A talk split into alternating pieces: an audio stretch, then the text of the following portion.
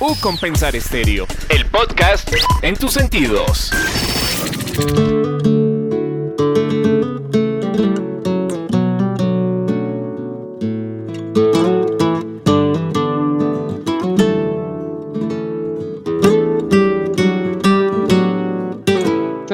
Bienvenidos nuevamente a U Compensar Estéreo. Ya estamos acá con el podcast En tus sentidos y con más artistas, con más manifestaciones culturales que llevamos día a día a sus sentidos. Fabián, ¿qué tal? Bienvenido. Buenos días. Andrés, buenas. Bienvenido a una versión más de estos podcasts que estamos realizando con los artistas a nivel mundial, a nivel local. Y bueno, hoy tenemos un artista muy interesante desde la madre patria y le voy lanzando de una vez ya pistas y lo pues estamos escuchando de fondo también. Le cuento que son de esos artistas que empiezan a moverlo aún. A mí me dice usted España, me acuerdo de Barcelona, me acuerdo de Madrid, me acuerdo de Navarra, me acuerdo, mejor dicho, de toda la madre patria, como dice usted, y de un ambiente que es bien contagioso. ¿Qué más pistas me da? Bueno, usted dijo unas ciudades donde lastimosamente no latino. Él viene de Málaga, aunque se crió en Madrid y después se fue para el País Vasco, fue donde como maduró su idea artística. Y eh, bueno, pues él viene de allá y vamos a escuchar qué nos cuenta de su proyecto. Bueno, entonces démosle la bienvenida. Chiqui Lora, ¿qué tal? Un saludo muy cordial.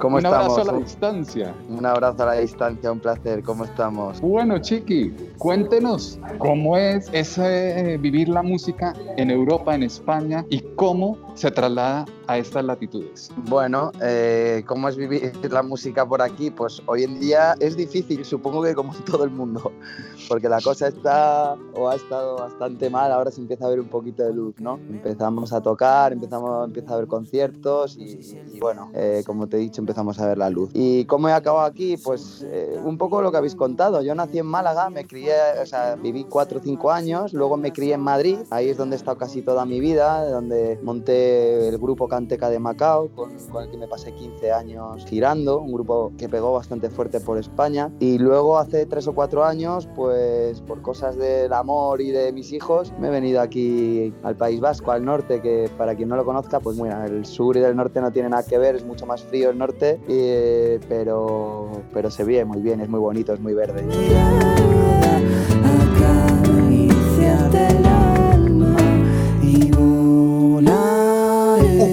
Compensar Hasta que el sueño deje ya de ser ficción.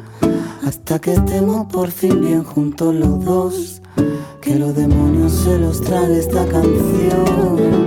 Bueno, y en tu vida como artista, y en tu pasar por, por toda España, por estar en Madrid, ahora en el norte de España, ¿qué es lo que tú has recogido de todas estas zonas? Como nos cuentas, el norte es muy diferente al sur. Y musicalmente, ¿qué es lo que tú destacas de cada una de estas zonas de España? Uf, bueno, eh, donde más he vivido es en Madrid, ¿no? En Madrid mm, es un caldo de cultivo, es la mezcla de, un montón de culturas. yo he visto los mejores músicos del mundo allí. De repente te vas a una sala pequeña y te encuentras, en, yo qué sé, a uno de los mejores bajistas o al caramelo de Cuba tocando el teclado, yo qué sé. Eh, la verdad es que Madrid eh, es lo que me ha abierto un poco la mente y la cabeza desde pequeñito, ¿no? Desde que tenía yo 16, 17 años ya iba a jam sessions de Latin Jazz. me, me gusta mucho la música y, era muy consumidor de, ello por Madrid en todos los garitos. Y luego en Andalucía, pues Andalucía son mis raíces, ahí, de ahí es donde viene el flamenco, eh, aunque en Madrid también hay mucho flamenco, ¿no? Andalucía tiene la gracia, tiene la, el salero, Andalucía parece, parece Cuba, ¿no? De, repente Cádiz o yo qué sé, eh, es mucha vida Andalucía, ¿no? A mí me ha dado la alegría Andalucía. Y luego el norte, el norte la gente es muy diferente, ¿no? El norte escuchan más, son más rockeros, son más punkis, me han escuchado de toda la vida, ha tirado más esa onda por el norte. Y luego son gente muy fiel, muy, muy dura. Eh, si entras en su círculo de amigos, eh, tienes un amigo para toda la vida. Pero bueno, son personalidades distintas, cada uno en su lugar. A mí me gustan mucho las dos personalidades, tanto de Andalucía como de, aquí del norte, ¿no? Todo, todo tiene su aquel. Y esa convergencia de ritmos, esa convergencia de, de vivir y de sentir diferente el mundo, porque cada zona en España uno como que la va percibiendo en unas características como las que usted nos describe. ¿Cómo se traduce en su música? Bueno, la verdad es que yo eh, es lo que te digo,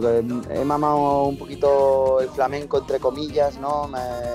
mi padre también era muy aficionado al flamenco, de pequeño me llevaba a tablao. Luego el tema de la salsa me ha venido muy fuerte porque en Canteca de Macao había un venezolano, había un chileno y me, empecé a, meter en el mundo de la salsa, a escuchar un montón, pues yo que sé, Willy Colon, La Boe, eh, La Fania o Ismael Rivera o por ejemplo Ismael Rivera, uno de mis mayores referentes, los que más me han influido a la hora de componer o música cubana mucho también, ¿no? De, Habana de Primera, Habana Abierta, eh, Kelvis Ochoa, no sé, grupos que a mí me han influenciado. Entonces al final mi música es eso que he mamado aquí, ¿no? Eh, la rumba, el flamenco, eh, la manera de entender el reggae, pero, pero con guitarra española, digamos, y, lo que también he mamado yo de, salsa y de, y de, otros ritmos que a mí, pues eso, siempre me han llamado la atención y en todos los discos he hecho varios, varios temas de este estilo.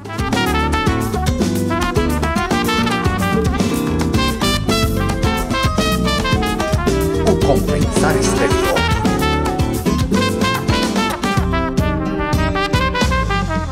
Como vemos tu vida artística, no te quieres encasillar en un género como tal y has aprovechado todas las zonas en las cuales has vivido, en las cuales has conocido y digamos que quieres como proponer tu propio género, tu propio sello. ¿Qué es ese elemento distintivo que tú quieres demostrar a los, al público como tal con tu música y con tu proyecto ya ahora independiente? Sí, bueno, yo siempre he dicho que al final cuando siempre me han intentado etiquetar en un género ha sido bastante difícil desde, desde que compongo en Canteca de Maca también nos pasaba lo mismo y eso era un quebradero de cabeza para el manager siempre porque no sabía a qué festival o a qué radio proponer la propuesta porque de repente, como me pasa a mí también en solitario, eh, de los cuatro singles que he este año, uno es una salsa, uno es un reggae, otro es una balada y otro es tirando más a rockero. Entonces, eh, ¿a, qué, ¿a qué radio mueves esto no? ¿Y en, ¿Y en qué te van a etiquetar? Yo siempre digo que detrás de esto hay canciones y que el género al final es lo que viste la canción, ¿no? Eh, la, la, carrocería, ¿no? la canción es la esencia, ¿no? Y, me parece que, que, eso es lo, lo que predomina en, en, mis letras, en mi música, ¿no? Eh, luego lo que lo vista, pues pueden ser diferentes géneros. De hecho, cualquier canción que componga te lo puedo tocar en tres o cuatro géneros diferentes y seguirá siendo, tendrá esa esencia, ¿no? De lo que yo quería decir o que lo quería transmitir. ¿Cuál es mi sello? Pues al final es mi guitarra, mi guitarra con la que yo compongo siempre, con la que he crecido toda la vida y ese es el sello característico, porque si te toco un reggae te lo toco con mi guitarra, si te lo toco un funky te lo toco con mi guitarra española Quizás el reggae sonaría más reggae con una guitarra eléctrica y quizás el funky también sonaría más funky con una guitarra eléctrica, y, pero no lo hago así, lo hago a mi manera y es mi manera de entender la música. Hablemos un poco de esa música, de esa, de esa carrocería, como lo dice usted, y de esta unión con Mr. Quilombo, donde nos cantan la verdad. ¿Qué podemos decir de la verdad? La verdad es el cuarto pilar, es eh, el cuarto tema que he sacado este año. Hablo de pilares porque he sacado cuatro cosas muy importantes de, dentro mía, ¿no? Y este es el tema dedicado a mis hijos. La verdad habla de mis hijos. La primera estrofa, digamos, que habla un poco de,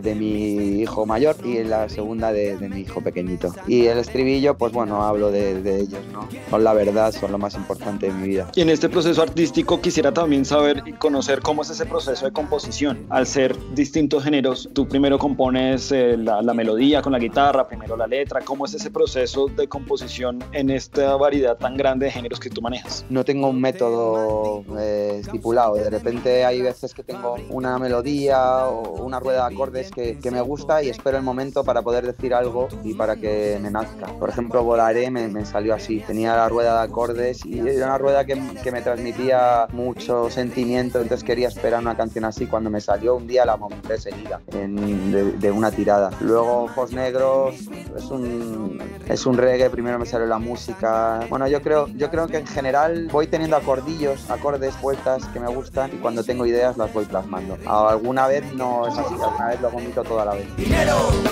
ya no te respeto, te tengo pero no te quiero, te entiendo pero no te siento, te usaré para mi provecho, te usaré toda la vida para que no falte el pan en mi balcón, desprecio tus teorías, no cabes en mi religión. O compensar ya no te respeto, te tengo pero no te quiero una inquietud que le, que le queda a uno muchas veces cuando habla con los artistas es que es más fácil poner letra y después música o mejor poner primero la música y luego la letra. ¿Qué es más fácil? Sí, ¿cuál, cuál es A mí como me el punto? resulta. A ver, es que pocas veces he tenido yo toda la letra y luego le he puesto la música. Normalmente compongo a la- o a la vez o teniendo antes la música, pero teniendo primero la letra, viendo escrito la letra y luego la música no, no, no, no suelo hacer. Sí que es no es un proceso que suelo hacer yo, ¿no? Yo creo que sería más difícil poner la, la letra, porque la letra al final tiene una métrica, ¿no? Es poesía, tiene, tiene un número de sílabas y uno cuando compone tiene, o yo cuando compongo tengo más o menos la estructura de sílabas que me caben. Si tú escribes algo a tu rollo y luego le, le pones música, tienes que tener muy claro la estructura. Hombre, si haces una décima o haces algo así ya que es estipulado, que ya es muy musical de por sí, pues supongo que sería más fácil. ¿Cómo es ese proceso de llegar y mezclar y sumar todos esos géneros? ¿Y cuál sería ese género que de pronto dentro de tu proyecto dirías, a ese género de pronto no me acercaría tanto? Bueno, mm, ya te digo, para mí, por ejemplo, la rumba y la salsa van muy de la mano. El camine de la rumba con el camine de la salsa pues, son primos hermanos, o es la manera que tengo yo de entenderlo, ¿no? A la hora de tocar la guitarra y, de tal, a la hora de mezclar mm, o desde el estudio de grabación, pues a veces tenemos muy claro si queremos que suene muy, muy salsero o si queremos tirarlo un poquito más a rollo rumbero, quizás hacemos que suene más el cajón flamenco o ponemos por delante, no sé, o ca- cambiamos el patrón de la batería o todo esto. Eh, a mí me resulta fácil porque más o menos llevo muchos años trabajando con las mismas personas a la hora de, de grabar en estudio, que es el- con el niño con el que he grabado este disco. Y entonces tenemos claro los camines o, con, o- o los patrones, ¿no? Digamos. Y la otra pregunta es qué género no, no tocaría. Eh, no lo he pensado, no sé, no tengo ningún género que diga esto, aquí no me voy a meter nunca, ¿no? Eh, te diría reggaetón, pues no, no lo sé. Lo mismo el día de mañana hago un reggaetón, tampoco tengo, lo tengo del todo claro. Eh, por ahora, lo, donde me siento más cómodo es en, en lo que estoy haciendo, ¿no? Que es rumba, funky, salsa, reggae, eh, rock, jazz, un poco por ese lado. Dicen, ahí le cae a Fabián, no digas de esta agua no beberé porque es de la que primero te van a, a dar de beber. ¿Quién es ese pueblo a tierra suyo? ¿Quién es este que de pronto uno dice, no, esto que tengo aquí es genial, esto va a ser un hit y de pronto lo escuchan y le dicen, oye, cámbiale esto, mira que esto puede que no funcione. ¿Quién es ese pueblo a tierra que va acompañando a Chiqui en todo este proceso musical? Yo creo que el mayor por la tierra que tengo soy yo mismo.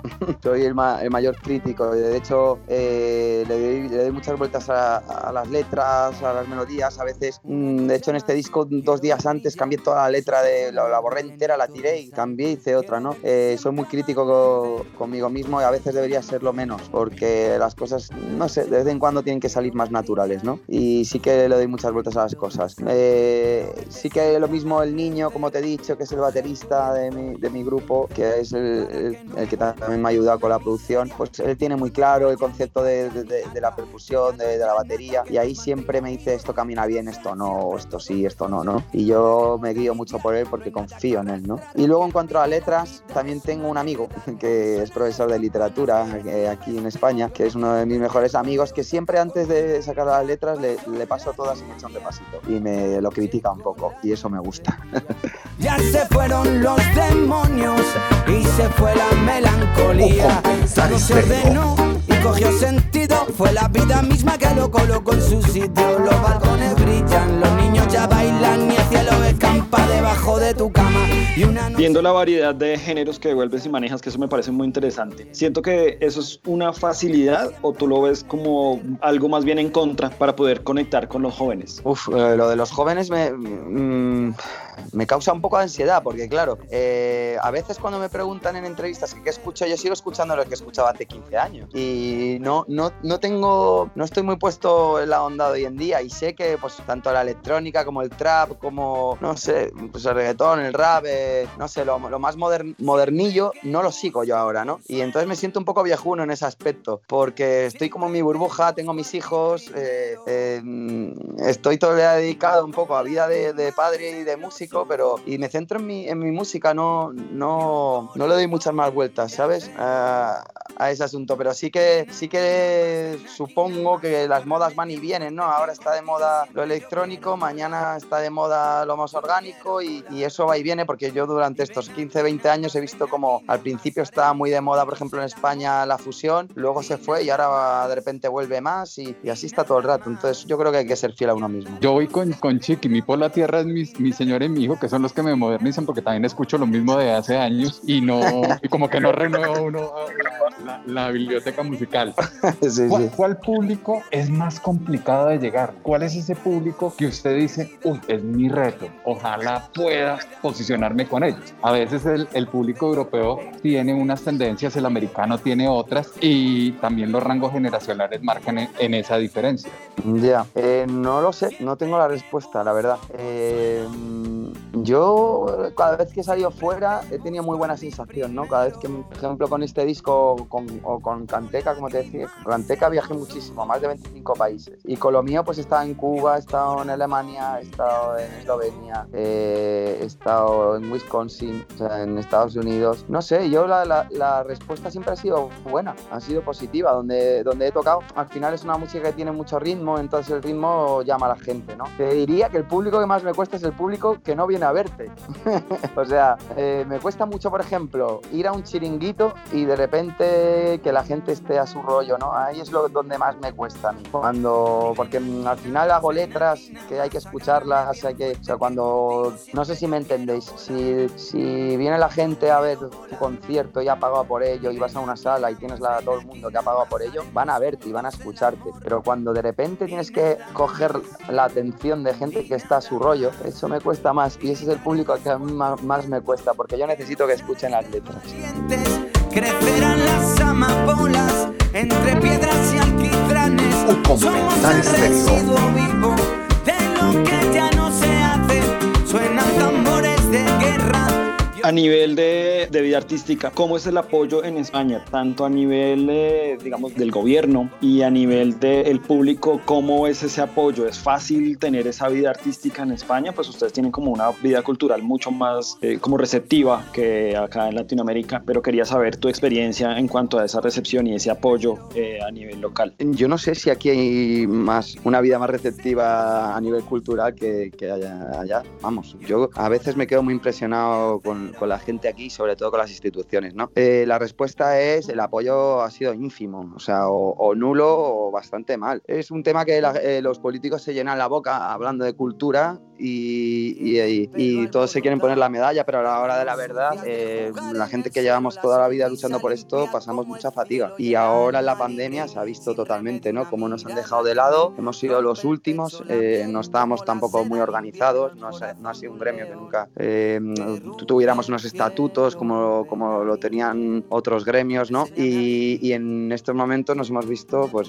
pues bas- bastante desamparados. Eh, yo he pasado un año y medio, después de 20 años cotizando como músico, sin ni un tipo de ayuda, ¿no? Ahora parece que alguna va cayendo, o sea, realmente digamos que después de un año y medio sí que después de, de llamar a muchas puertas nos están haciendo algo de caso, pero, pero de primeras mm, yo creo que aquí el tema cultural está bastante dejado, por lo menos por, los, por las instituciones. Y luego a nivel de público, sí, el público, o sea, aquí hay mucha oferta también. eh, eh, en España hay que ganárselo a pulso, ¿no? Eh, hay, que, hay que hacer público eh, trabajándoselo como una hormiguita mucho y mucho, ¿no? A menos de que des un pelotazo de repente por algo concreto y eso te haga subir como la espuma, el trabajo es de hormiguita y es de ir uno a uno a cada sala eh, dando algo diferente que otros, porque realmente hay muchos haciendo cosas parecidas y, mm, y bueno, yo, yo lo veo como un trabajo de... Para mí el buen trabajo es el trabajo de hormiguita, ¿no? De, de poco a poco. También quien sube muy rápido a veces, cuidado con eso, ¿no? Y ya está. Yo, yo por ejemplo, con Canteca de Macao sí que vivimos ese momento que, que sin habernos lo ocurra como unas hormiguitas, de la noche a la mañana eh, dio un pelotazo y, y ahí estuvimos 15 años tocando, ¿no? Pero en mi caso, Dicen en- solitario es otro. Dicen en Latinoamérica, crece como palma y cae como coco. Entonces por eso hay que, que ir como administrando esa, esa subida y, y ese permanecer en la vista de todo el mundo. De cara a eso que, que nos viene comentando usted de lo que ha sido la pandemia, de lo que ha sido la realidad que le ha tocado asumir a los artistas en todo el mundo, porque la verdad la crisis ha sido mundial. ¿Cuál es el camino? ¿Qué es lo que viene en ese mundo artístico y cómo se va a transformar todo el accionar para llegar al público, para eh, la interacción con la gente? Porque todavía seguimos en ciertas restricciones en algunos lugares. Bueno, yo, eh, yo creo que lo que no, no hay que hacer es parar, ¿no? Yo creo que el camino es no parar. Eh, am, desde luego, estamos pasando épocas difíciles y quien vivía solo de la música ha pasado una época muy difícil ahora, ¿no? Y eso lo mismo ha hecho que tener que coger otras prioridades. Pero yo creo que a nivel artístico la clave es seguir avanzando, no parar, seguir componiendo y, sacando cosas de corazón y sinceras, porque para mí es el único camino, pero, pero no parar, ¿no? Yo ahora, como os he dicho, en mayo eh, de repente he tocado, eh, me lancé a la piscina, digo, justo abrieron a finales de abril en España, abrieron, o sea, se acabó el estado de alarma y podíamos, había menos restricciones, podíamos tocar un poco, aunque fuera mitad de aforo, un tercio de aforo, y yo dije, bueno, pues para quedarme en casa vamos a tocar. Y todas las salas que he ido se han llenado, de las que he hecho, algunas con más aforo, otras con menos aforo, pero todas se han llenado. Entonces, el resultado ha sido bueno y la gente tiene ganas, ¿no? Eh, eso quiere decir que no podemos parar, que hay que estar ahí, hay que seguir, hay que seguir luchando y lo que viene todo va a ser mejor, porque ya el tema de las vacunas, no sé cómo está allá el tema de las vacunas, aquí ya se están vacunando la gente que yo, yo me vacuno el domingo, de hecho, o sea que la gente que tiene 40, 35 años, 30 va a estar vacunada ya de aquí a un mes. Y entonces va la cosa más o menos más rápida y se ve más luz. Y siguiendo un poco esa línea de consejos de, bueno, ver hacia futuro qué puede pasar, también me llama la atención en este momento si tú hicieras una pausa y miraras hacia atrás, ¿qué te recomendarías o qué consejo te darías a ti mismo cuando estabas comenzando? Yo muchas veces pienso, que si hubiera sido más consciente de, lo que me estaba pasando, lo que pasa es que también eh, estaba disfrutando tanto con la edad que tenía, porque yo tenía 20 años, ¿no? Cuando de repente estaba tocando en los mejores festivales de España y por no decir fuera de España, ¿no? Y lo que ahora me doy cuenta es, qué suerte tuve, ¿no? Qué suerte, que me hubiera aconsejado a mí mismo haber saboreado todo lo que me rodeaba un poco más y haber sido más consciente de la situación. Lo que pasa es que, en cierto modo, no lo hubiera vivido de esta manera si no, si no hubiera sido tan inconsciente, ¿no? Eh, no lo sé, yo, yo creo que me diría a mí mismo, mira alrededor, ¿no? Y saborea lo que pasa. O compensar estéreo.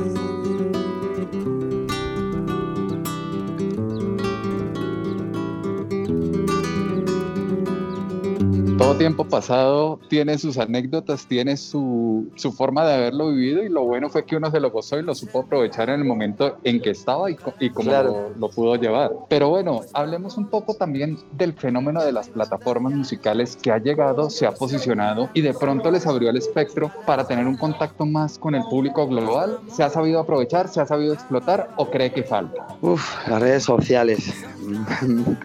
Eh, las redes sociales eh, yo pienso que es un camino bastante positivo, eh, bastante bueno para, mm, para, promocionarte ¿no? y para hacer que tu música llegue a mucha gente sin tener que pasar como antiguamente por el aro de, grandes discográficas y contratos antiguamente más abusivos, ¿no? entre comillas. Ahora hoy en día puedes, tener, puedes ser dueño de todo tu trabajo, puedes colgarlo en las plataformas porque hay un montón de distribuidoras digitales y puedes, mm, como te he dicho, controlar todo tu material. ¿no? Sin tener que venderte o sin tener que hipotecar en cierta manera tu, tu, arte, ¿no? Eso me parece muy positivo. Por otro lado, eh, vivimos en un mundo de consumo muy rápido, ¿no? Entonces, eh, yo no estoy acostumbrado, yo no venía de esto. De hecho, a Canteca de Macao, una de las cosas que más nos superó fue el tema de las redes sociales, ¿no? No, no poníamos nada, íbamos a nuestro ritmo. Fue un grupo que se conoció eh, en el del boca a boca y luego vino todo esto y se nos hizo bastante bola. Me parece que el, consumo rápido tiene su lado negativo y es que hoy en día las canciones da igual, ah, tienen que ser de un minuto tienen que ser muy rápidas, la imagen tiene que ser buenísima, da igual el contenido si la imagen es buena y todo esto, pues es ese arma de doble filo que cuanto, pues, cuanto más honesto seas contigo mismo, pues mejor puedes utilizar las redes sociales. Y luego, pues el material que rula por ahí, pues no el que tiene más seguidores o el que tiene más me gustas, es, el que más calidad tiene. Entonces, eh, bueno, pues es el, ya tiene que tener la gente su propio juicio, ¿no? Para, para poder decidir, para poder ver si esto está bien o esto está mal o que cada uno decida su, su vida. Como hablábamos, estás en el lanzamiento de esta canción que se llama La Verdad y va de la mano con una colaboración con Mr. Quilombo. ¿Cómo llegas a él y él qué le aporta a esta canción? ¿Por qué decidiste, hey, ven, ayúdame y, hagamos esta canción los, dos? Bueno, Miki es una persona que nos conocemos desde hace muchísimos años, del panorama musical de Madrid, de las calles, de las plazas, de, haber tocado mucho. Él tenía, yo estaba con Canteca en ese momento, él empezaba su proyecto de Mr. Quilombo, luego lo dejó, se puso a tocar por ahí con, con Macaco, por ejemplo, con, con otros músicos y luego lo volví a retomar, ¿no? Yo hice una colaboración con él para su proyecto y desde hace mucho tiempo, cada vez que nos encontramos, ah, a ver si hacemos alguna colaboración y tal. Y, mm, y en verano le enseñé los temas que tenía, le gustó mucho y hubo uno que le gustó, entre otros, que fue este, ¿no? Luego yo cuando pasó el tiempo le dije que ya lo estaba grabando, le enseñé un par, dos o tres temas y eligió este. A él le gustó, es un tema que tiene mucha alma, eh, le pega eh, su registro de voz, de hecho yo creo que el tema ha crecido con su voz y yo creo que ha quedado bastante redondo, no sé, es esa amistad y que es una persona que, que valoro mucho artísticamente. Que no se mueran nunca las ganas con vuestro amor. O compensar Ya no hay batalla. Que no se mueran, no se mueran nunca las ganas con vuestro amor. Ya no hay batalla. Ese ritmo que es contagioso, ese ritmo que, que va pegando y que lo estamos escuchando aquí de, de fondo, nos llama mucho la atención y me lleva a decirle a usted qué consejo le daría a los jóvenes que empiezan ese camino de la música, que están explorando el me vuelvo artista, no me vuelvo artista, la música me dará para vivir, no me dará para vivir. ¿Cuál sería ese camino? Eh, hombre, la música es un camino muy difícil y yo esto se lo diría a mi hijo, ¿no? Diría, piénsatelo dos veces. Lo que pasa es que eso, aunque se lo digas a alguien, si lo tiene claro, lo tiene claro y punto, ¿no? Eso se lleva adentro y si hay algo que te llama, te llama y hay que explorarlo, ¿no? No hay que dejarlo de lado. El arte es, es, un muñequito que está dentro tuya que te da golpes, ¿no? Dentro. Y entonces yo les diría que tiren para adelante siempre que, crean que tienen algo que expresar, ¿no? No hace falta vivir de ello, ¿no? El arte al final hay que sacarlo por algún lado y es expresión. Y por otro lado, eh, pues que, que escuchen mucho, que, que, haga, que se escuchen a sí mismos y que escuchen lo que, lo que hay alrededor también, si pueden, y, pero que no copien, ¿no? Que hagan su Eso es lo, lo fundamental, ¿no? Al final es obvio que todos copiamos un poquito de allí, de allá, de allá, ¿no? Pero, pero uno tiene que buscar su identidad y su identidad es su manera de hablar y su manera de expresar, ¿no? Y yo creo que esa es la clave de cualquier tipo de, de expresión artística. Bueno, Chiqui, y las personas que quieren escuchar más material de lo que tú has hecho, redes sociales en donde te pueden buscar, donde te pueden contactar y hagámosle una invitación para que escuchen este lanzamiento que estás trayéndonos hoy acá a Compensar Estéreo. Mm, Bueno, en las redes sociales son Chiqui Lora, C-H-I-K-I, K de kilo, Chiqui Lora, L-O-R-A. Y ahí estoy en Facebook, en Instagram, en YouTube y pueden escuchar ahí los últimos lanzamientos, los últimos cuatro pilares que hemos sacado y luego los dos discos en solitario. Los primeros, el Sumando, que salió en el 2010, y- ya no me acuerdo, 17 creo, 16, y Ura, que eso salió en el 20. Sumando y Ura, y los nuevos temas de ahora. Pues Chiqui, un placer haber roto fronteras, haber atravesado el Atlántico para este diálogo y que la tecnología nos lo permite hoy en día para poderlo Vale. tener aquí en un compensar estéreo. Esa es una de las cosas bonitas de, de la tecnología. Pues muchísimas gracias y esperamos seguir en contacto y que nuestros oyentes sigan escuchando estos temas maravillosos que usted nos trae. Vale, perfecto. Muchísimas gracias, un placerazo. Bueno, quedamos, la verdad, aquí en un compensar estéreo. un huracán, un suspiro, dos pájaros en libertad, en libertad, en libertad.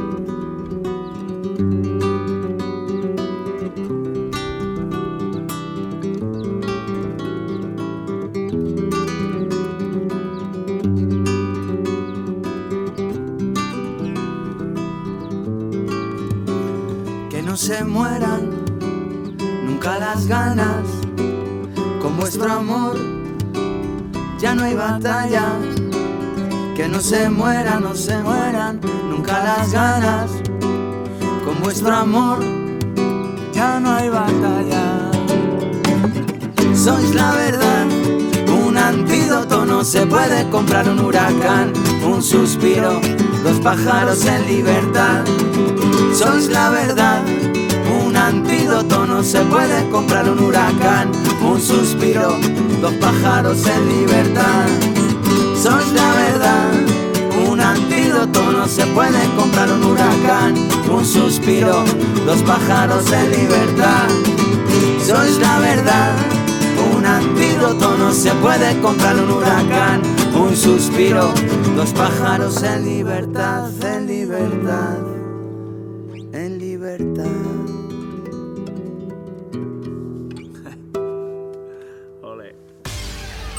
U compensar estéreo. El podcast en tus sentidos.